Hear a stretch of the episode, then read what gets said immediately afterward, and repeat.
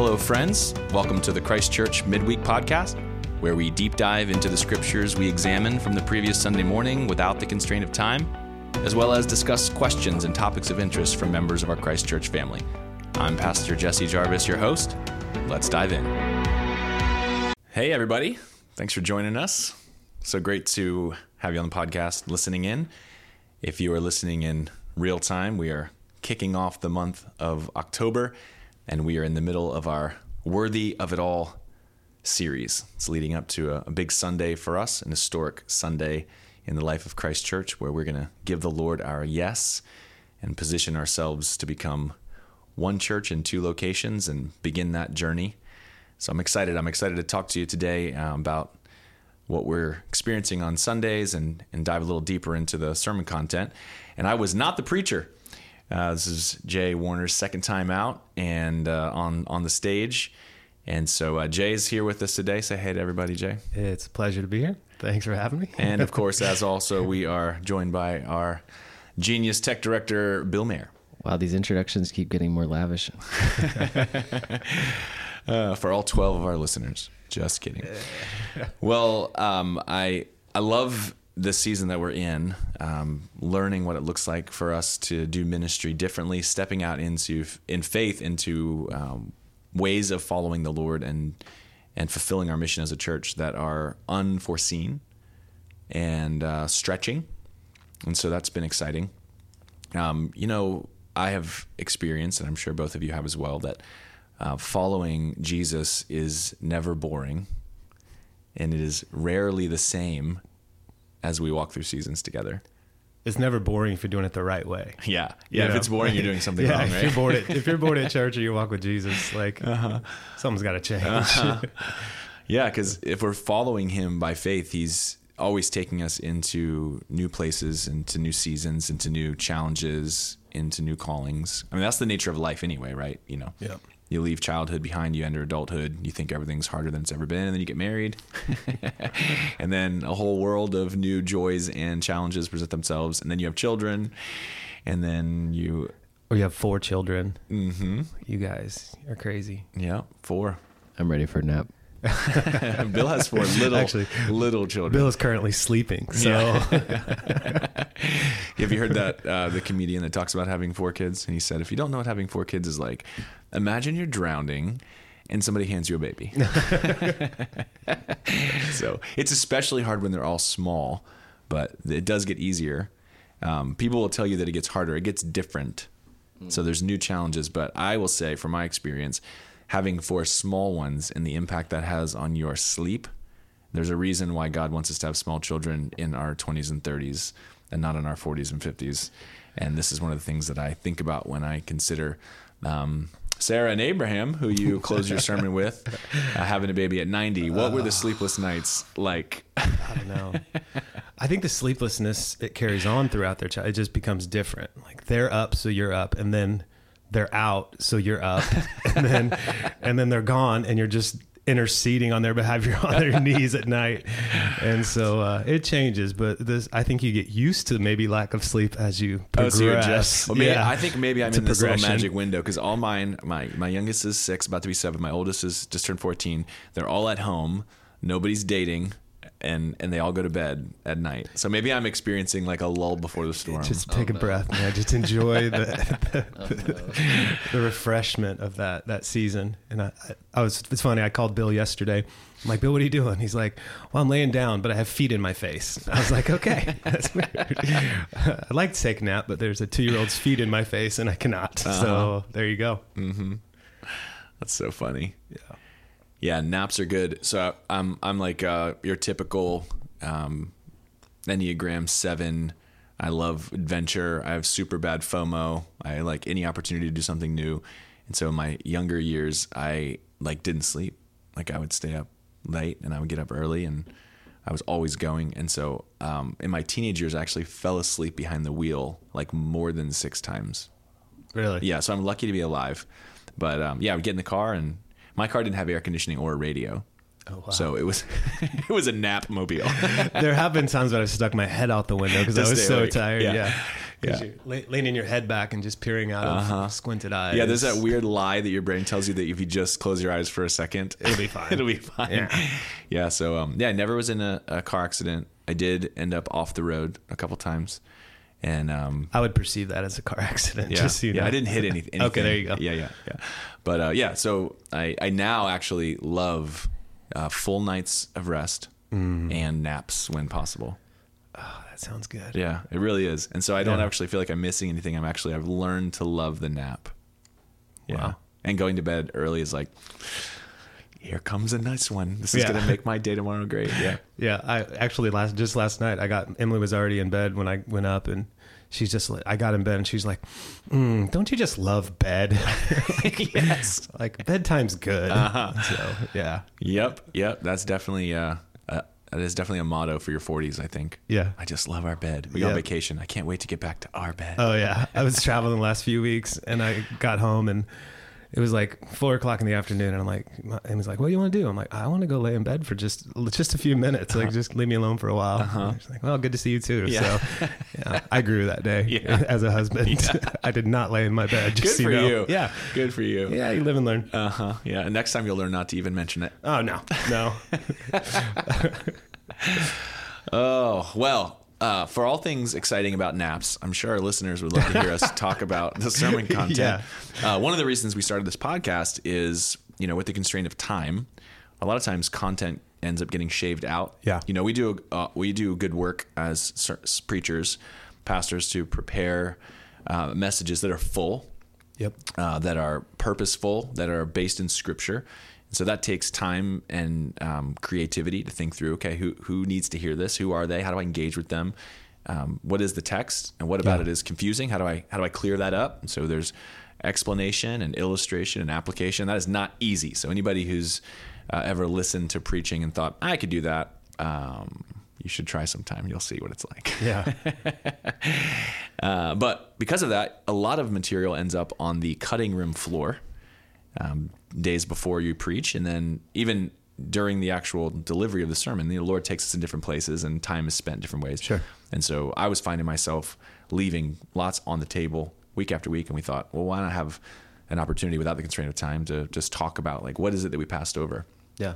And so uh, we we do that typically, um, and we had spent the early part of this year in the binge the Bible uh, sermon series where we went through the whole Bible in six months. And obviously, not only did we have that component of preaching, what was left over, but also like we had just read, you know, f- oh, eighty chapters some weeks of the Bible, and so there was lots to talk about. We had lots of questions from our listeners, but kind of as we get back into the the normal routine of let's talk about you know what what maybe got axed from the sermon what was something that was like in your heart didn't get across and so if there was anything that immediately you're like oh i know you mentioned psalm 115 was like in your notes and between services you're like i didn't even get to it. Yeah, it we never got there. yeah so why don't you like uh, rap a little bit about what was what was with psalm 50, 115 Yeah. So for the psalm, yeah, that that portion.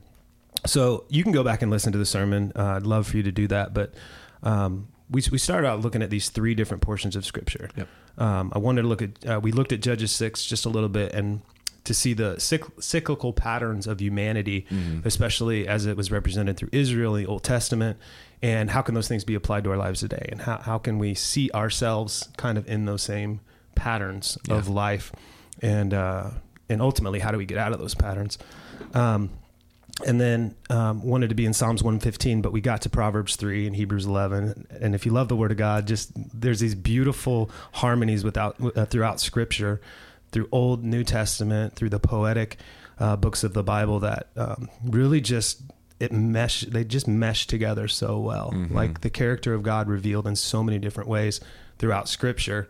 And it's this the it's this amazing thing to be able to find those nuggets throughout scripture in different places. So, um, so yeah, so the, sorry, the Psalms 115 part, like we're going to, we're going to miss everything here today too, cause I'm just going to start talking, but, but yeah. Um, so for the Psalms 115 part, it was like, so, um, the psalmist was writing and he was saying they had eyes, but they couldn't see. They had ears, but they couldn't hear. And he went through this, this portion of scripture saying all of these things. And at the very end, and as we're talking about this worthy of it all series, we're focused on how do we trust in the Lord well? Because He is trustworthy, right? Yeah. Like we know that every portion, every every season we walk through, He is worthy of our trust. He does not change. He is uh, He's constant. He's the only thing that is reliable within our lives. And at the end of the chapter um, in Psalms 115, it says, um, "Trust in the Lord, O Israel. Would you trust in the Lord?" So it's looking at all these issues that, that Israel was going through. If they couldn't see correctly, they couldn't hear correctly. They were constantly going around these cycles and, and, and going around the same mountain Right. so many times of taking their eyes off the Lord. And God's response to that was, listen, it's not a it's not a um, behavioral problem. Right. It's a trust problem.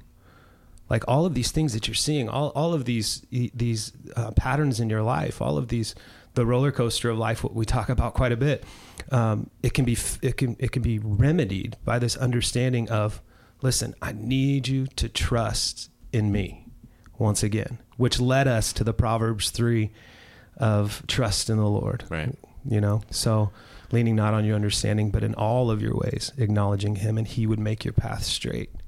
Yeah. I love that. Um, the point you drew out to from the word acknowledge.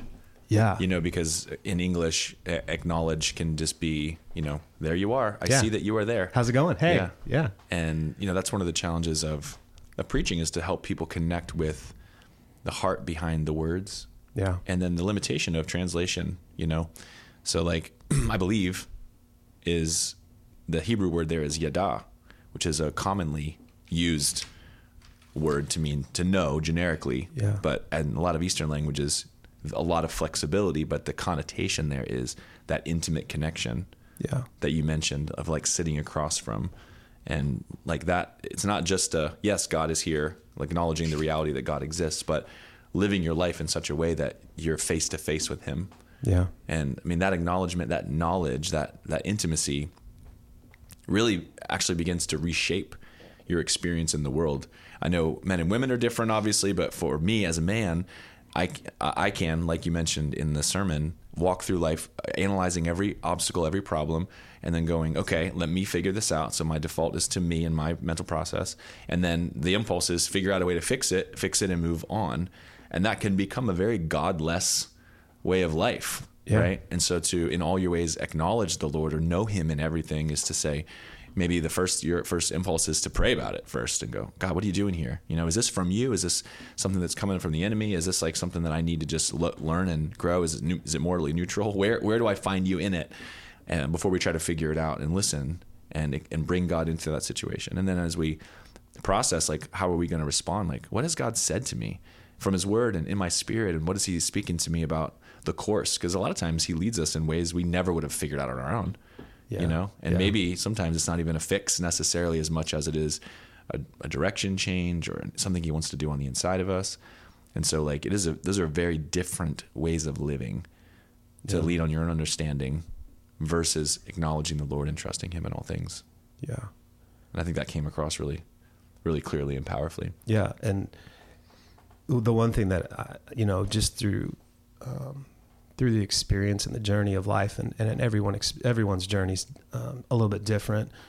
We all have the same goal in our hearts and our minds, and that is to you know love the Lord our God with all our hearts, all our minds, all our souls, and all our strength. And you know we have that that one central figure of Jesus, and we want to do everything we can on this journey to to do well with that. But everyone's in a different place, and everyone is walking through different things.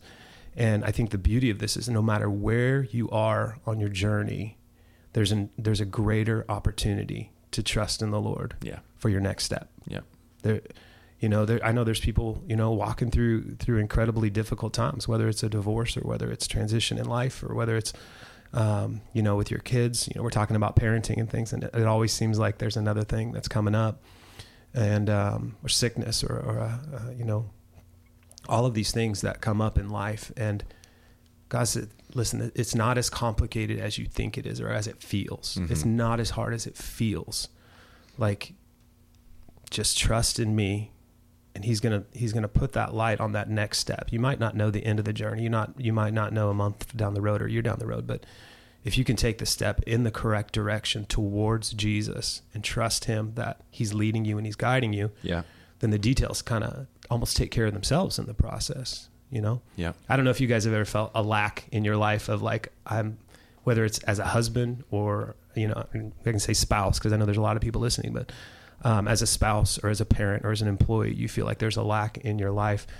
And um, we can very easily get caught up in our own lack. But the beautiful thing about the gospel is it has less to do with about where we are currently and more about what he's calling us to be and he's calling us out of that lack into his abundance and into the fulfillment of what he's called us to do and who he's called us to be and so that's always very encouraging for me in Mm-hmm. those moments where i'm like like when I, I'm, I can I just go to my bed? My wife's like, "Well, is that the best option for you right now?" I'm like, "Thank you, God, for the opportunity to grow right now. I trust in you that you have the right thing for me." Yeah. So, Yeah. I think there is, you know, all of us are on a journey of growth.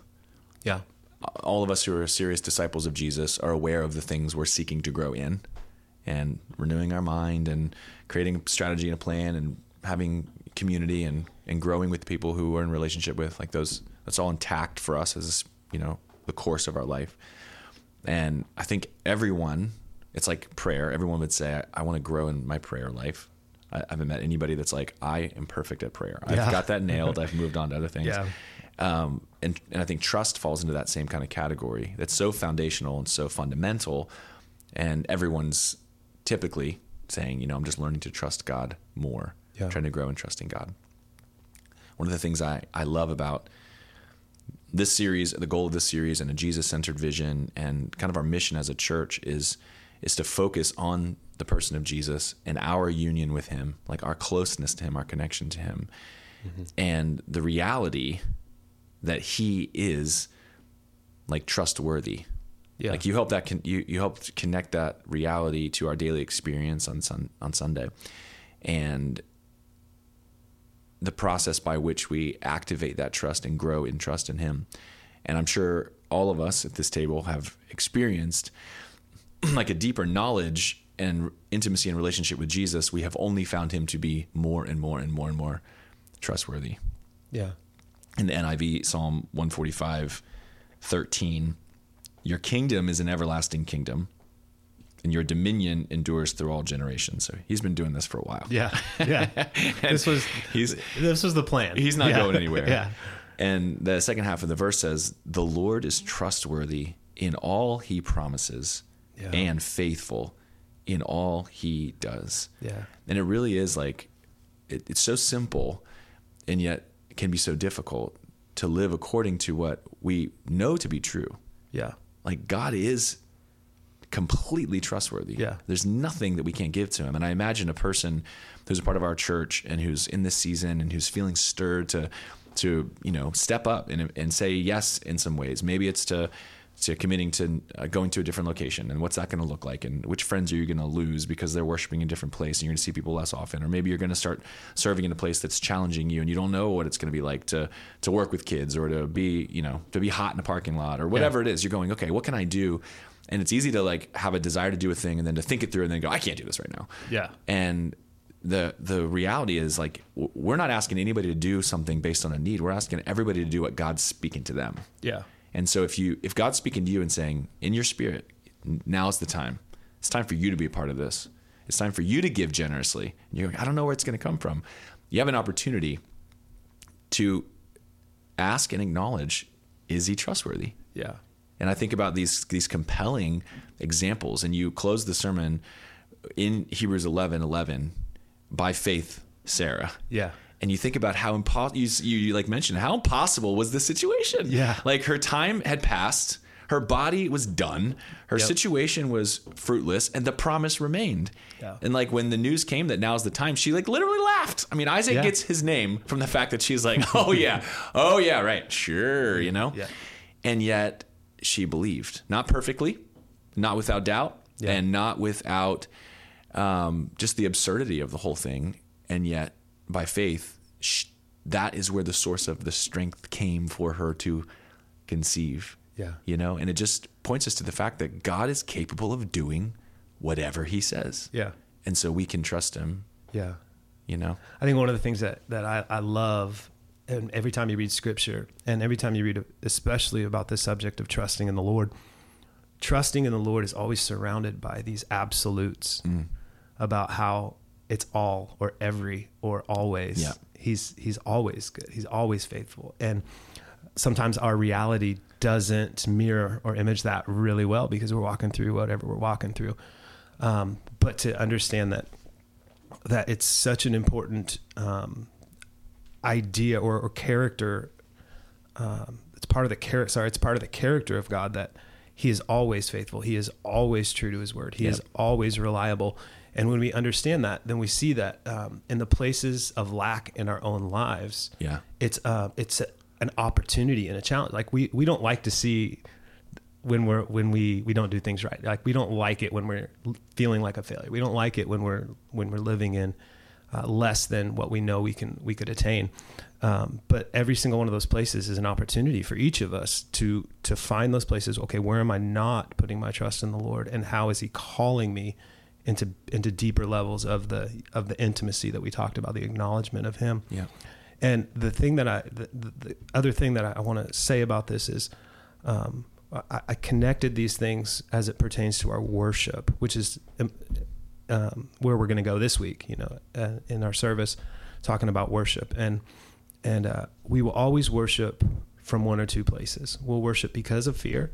We look at Israel over and over and over again because their things weren't right, because things didn't feel right, because they didn't see the immediate provision of God they turned to other things. They turned to idols. They turned to all these other um, other things, and God continually had to send judge a judge to them and and walk them through this, or we will be, we will worship because of our trust. Mm-hmm. We'll always worship from one of those two places: our fear or our trust. And if you can worship from a place of trust, then you're you begin to worship from a place of purity, knowing that He is good and He is He is true to His word and He's reliable in that place. So for me, um, trust is so much more than just getting to the place of the fulfillment of the promises. Trust is every step that I take along the way as worship and adoration to a good and loving God who Yeah. really loves me. Yeah, and I love the the personal emphasis in that description because it's easy for us uh, to depersonalize God. Yeah. You know what I mean? Yeah. And in so doing, we make trust like a spiritual discipline or a decision. And it's trust is not. I mean, even in the original languages, the words for trust are relational words. Like we get our words fidelity. I mean, in Greek, it's pistis. I don't know the the actual um, words that are used in Hebrew. Bill's the resident Hebrew scholar. Uh, I think it's batach for um, in Hebrew, but like the there's this like the interesting thing when you think about believe in like pisteuo in the in the Greek New Testament, Yeah. like we have like oh if you believe if you believe, but like really it, it means trust. Like the best equated English word is trust. trust yeah mm-hmm. like we have these different categories of words belief which is like a, a reality that you've consumed and that you stand upon or you've like categorized this is a belief that i have and then trust seems to be relational and then believe is like a choice when in uncertainty to take someone's word for it Yeah. and like english uh, doesn't capture like the totality of it's about I mean faith and faithfulness and trust and relationship cannot be excluded from this. And so, you Yeah. know, and this is what I love about f- making the focus our our union with Christ because it's in it's in that connection that trust is dis- that is discovered, right? So he's made all the way towards us and made us his. Yeah. We give ourselves to him and that's an initial act of trust. Once we become his and we're, he makes his home in our heart by his spirit. And like we're in this intimate relationship where we actually know him and it's in the knowing of him that we come to trust him. You know i used to use the words like trust and distrust to talk about like my levels of knowledge of people or if they've broken my trust and i'm like i don't trust them anymore. But the reality is is when someone's broken your trust you trust them to do it again Yeah. you know what I mean? Like it's about a not uh, my expectation of this person Yep. is now um, is filled out by my experience of that person, and so it actually isn't like I distrust you. It's I know you better. Yeah. I know kind of what to expect from you, and so even with our children, you know, we we don't want to put our kids into a classification of I trust you or I don't trust you. When they go like I trust you, and as I know you, I I would expect that this is what you would do based on my knowledge of you. Yeah. And so how can I like hem you in a little bit, or how can I draw you out, or talk to you about this thing? in a loving relationship. And I just feel like the Lord does that same thing with us, where He pulls us in close.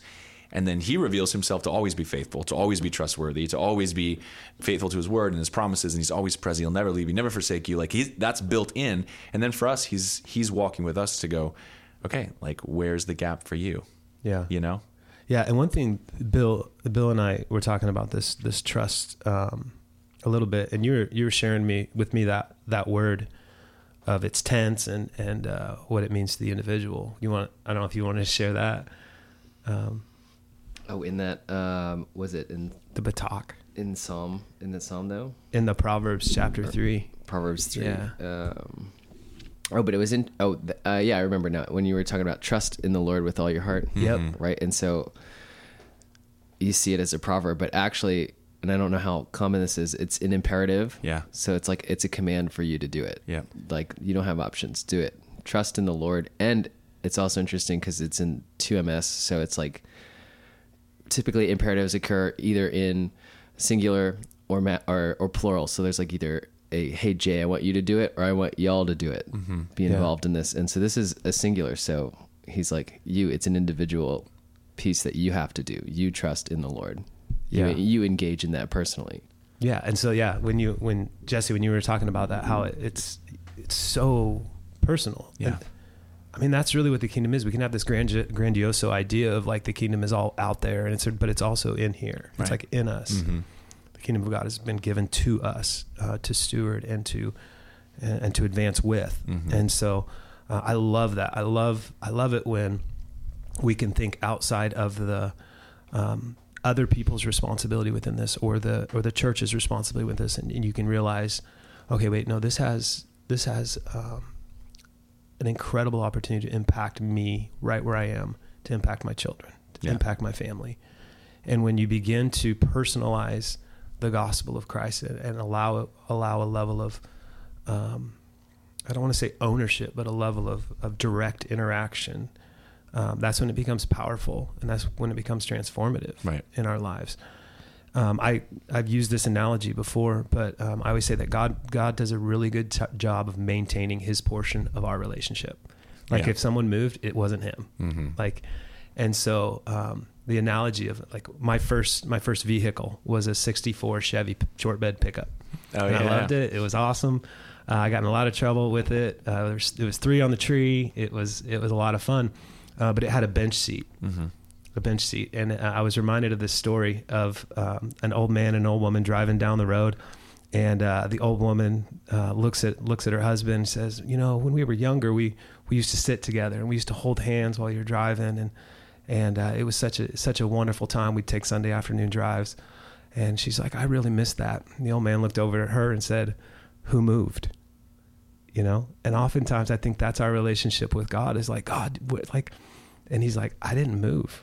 Like, I'm here. I'm trustworthy. Like, all of this stuff that is all around you that's swirling and that is drawing you away from the yada, the, the intimate knowledge of him, he's faithful to remain Yeah.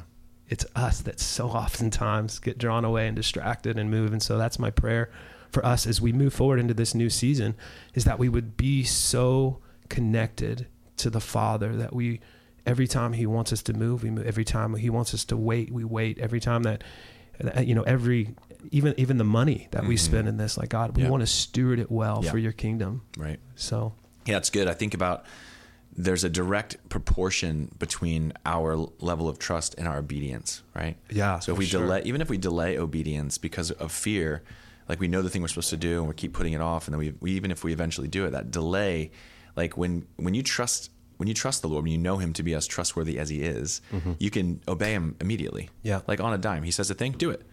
And what we see is He's faithful in the doing, and we see that with Abraham and Sarah. Yep. You see that. I mean, you see that with Noah, and it's not always fast, but like God says, build a boat.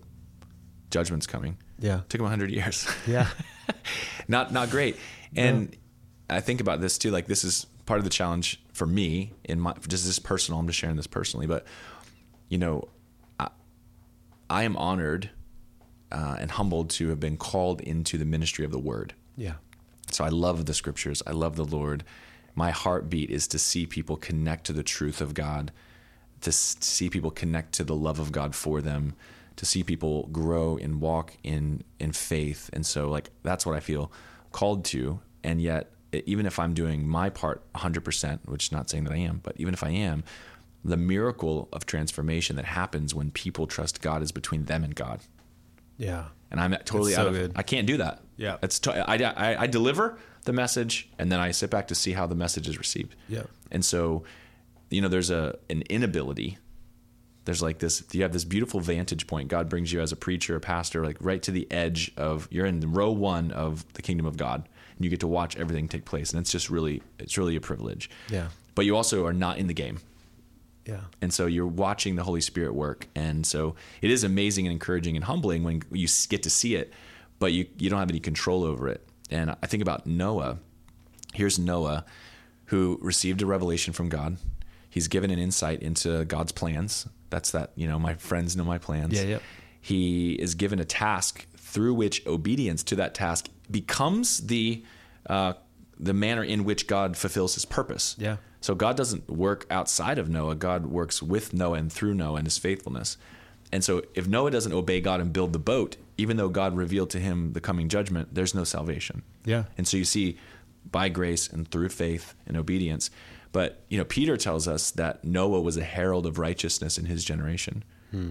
And yet for 100 years no one responded to his faith and his demonstration and his proclamation. Not Yeah. not one. Wow. And the only people who were saved were the eight. Yep.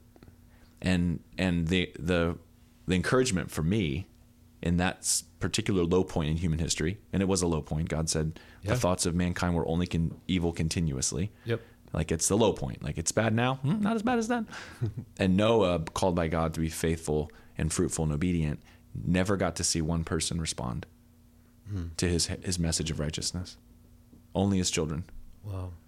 And yet, God was faithful to his word.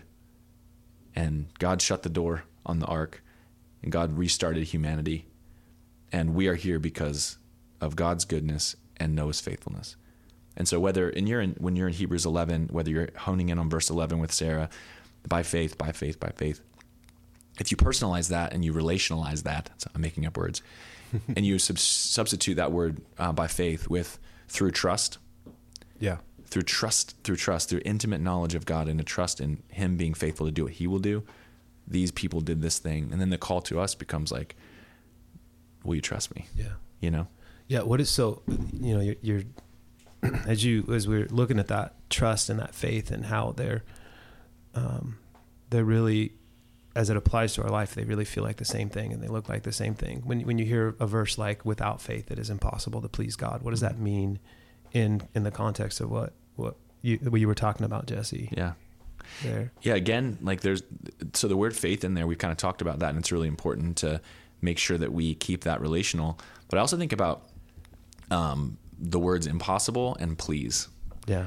and faith makes impossible things possible. I, absolutely. because faith puts us in position to receive from the God of all things. yeah. He's the God of the possible. There's nothing impossible for him. Mountains moved, storms stilled, dead things alive. He speaks, things happen. Yeah. And so impossible is important because that's that the thing the the thing I felt like was so powerful on Sunday was you were making that distinction between what we see and what God has said. Yeah. Will you live according will you walk by sight or will you walk by faith, right? And so that is where impossible circumstances have got to give way to faith in a God who makes all things possible. Yeah. But we also at least in my experience humans tend to have like an internal religious impulse. And so it's very easy for us to read the words please God and immediately turn it into a when I do, therefore God does. Yep. Yeah. And so again, this word please has got to do with a, a relationship and an, and an interaction that brings joy to your heart as I trust you and walk with you. Yeah. And it's again like God wants to do his things through us. Yeah. He could do them by himself. Uh, It, it, it like blows my mind too. Like all throughout scripture, God will like commission an angel to go tell a person to go tell another person to tell a group of people a thing. You know, and you're like, I think I think we have some unnecessary redundancy in your messaging here. Um, we're playing telephone with the messages of God, um, or at least we could like t- we could taper this down by like, couldn't God just tell everyone? Yeah. And yet, like one of the ways that f- that f- faith comes is because God wants to work through people. Yeah. He wants to work through agency. He wants to work through faith and faithfulness. And so like that brings him joy. Yeah. It brings him peace. Like, you know, we, even even with this this big um, second campus and all this stuff, like we set parameters that were based on wisdom principles, right? And so we haven't talked. We we talked a little bit about the money up front, but like we we could have tried to borrow more money, Yeah. right?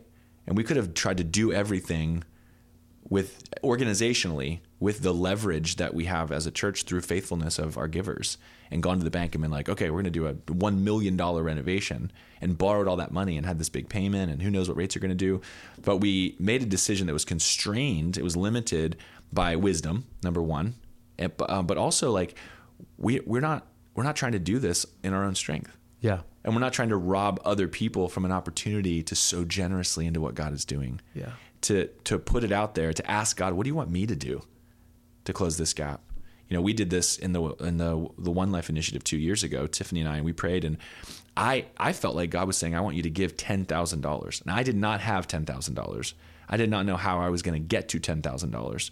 Like it did, it was it seemed like a nonsensical thing to me. It seemed impossible. Yeah. But I felt it in my spirit. And I shared it with Tiffany, and she said, "Hey, if God's what God's saying to you, like, let's do it." And so the we wrote the biggest check we'd ever written, two thousand eight hundred dollars.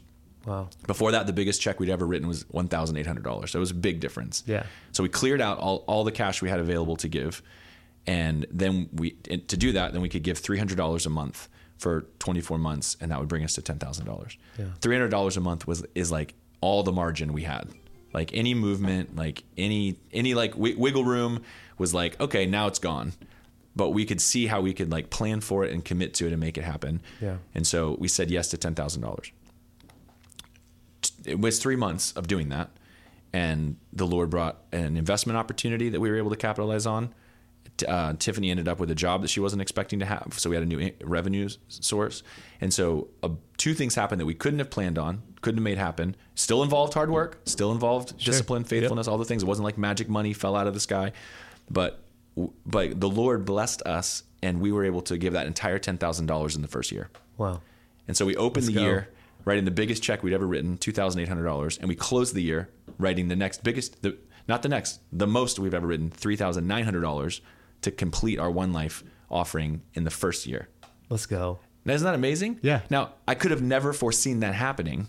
And when God called me to do this, and I felt it in my spirit, I didn't know how it was going to happen, and I knew it was going to be very painful, Yeah. and it was going to take everything. Yeah. But I was like, all right, if that's what you want me to do.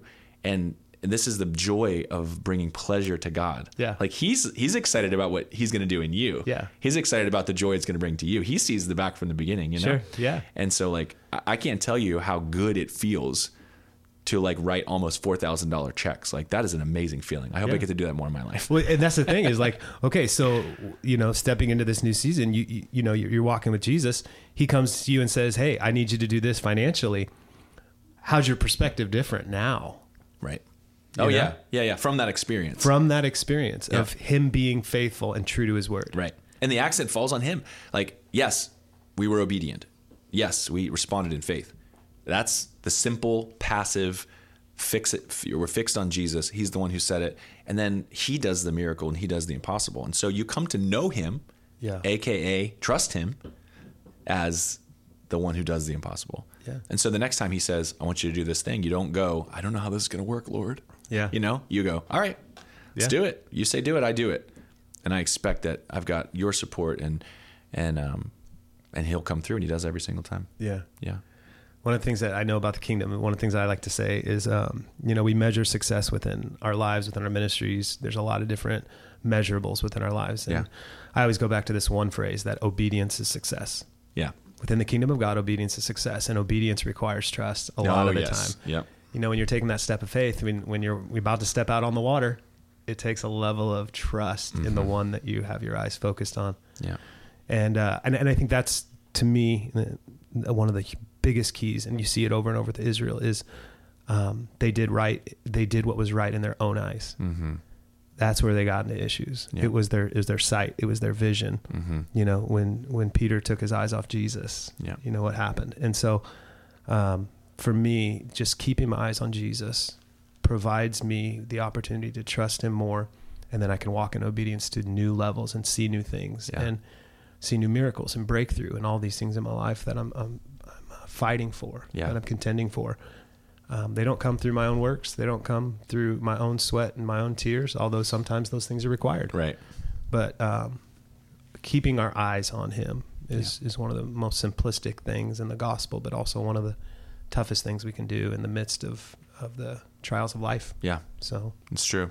And there's God's always doing more than the obvious, and He's always getting mm-hmm. more done than we can even imagine. Yeah. And so, one of the things I love about being a Jesus follower and knowing Him and, and walking with Him every day is that He, I know that He's invited me into what He's doing in the world, yeah, the partnership. and He's doing this these big, amazing things, and I, I get to be a part of it. Mm-hmm. But He's also doing a thing in me as Yeah. I partner with Him and as I get to know Him. So he, He's reshaping me, and at the same time that He's doing a work in me, He is doing a work through me. Yeah. And so I get really excited for people to come to understand through this union with Christ. And that is like the, the big key differentiation between the Old Testament, Old Covenant people of God, and the New Testament, New Covenant people of God is this what the Old Testament prophets call a new heart, a new spirit, the law on the inside, not on the outside, Yep. the ministry of life, not the ministry of death. And so God was faithful to preserve a people who were, in fact, faithful during a ministry when the co- the covenant was on the outside. Yep. It was in the flesh, right? Yep. And it was in the family, and it was ethnic, and it was geographical, and it was it was legal. And so God managed to maintain that even through faithless Israel, ultimately to bring about the Messiah. Yep. And when he when he's done that, he's talking about a new age when he is going to take out this heart of stone and give us this soft heart, this tender heart of flesh that's alive to God. And he's going to take the law from outside of us to see and do to on the inside of us to know Yeah. and to walk in. And so like that's the major distinction. And so while we still can succumb to doubt and unbelief, which is a part of this journey, we are not operating from a old dead heart where God's on the outside of us.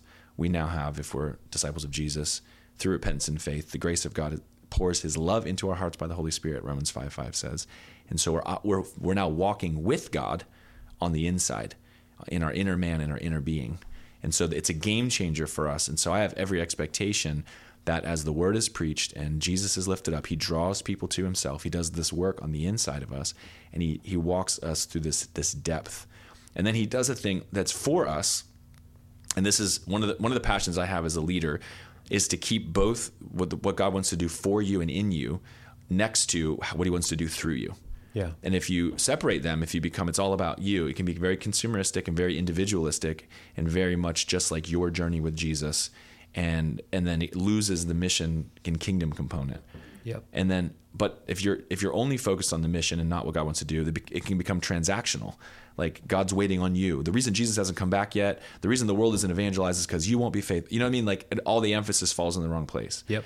And so it's important, especially as we're talking about the trustworthiness of God and our call to trust Him and by faith to exercise obedience in the kingdom, is that we're recognizing that God is deepening our knowledge of Him and our relationship and our dependence on Him. And He's giving us stories of faithfulness and deliverance and, and provision. Yeah. And as we obey, it's in the actual obedience that the kingdom is being built. Yeah. And so I can't help but like think about the widow's two mites, you know? Yeah. And so here's this woman, and God let her be impoverished. God let her get to a place where who knows? Does she have children? Is she a widow? Does she have no? hu- uh, She's a widow, but does she have? No, she has no husband. She has no income source. She has no future. I don't know. I don't know what her prospects were in her own mind. Yeah. But Jesus tells us that she was desperate and penniless, and here she's got about enough money for a snack, not a meal, not a day, not rent, not a not a down payment, not first first last and security. She's got two mites. And she takes herself to the temple or to the synagogue. She goes to the offering box. She puts it all in. Wow. And on the one hand, you go, "What are you doing? Like, how are you, how are you gonna how are you gonna fill your own stomach?" Of course, then you go, "Well, that's ridiculous." She's gonna buy a granola bar, and then she's gonna be in the same position Yeah. as she was. And so she she goes in faith to the one who she knows has got her covered.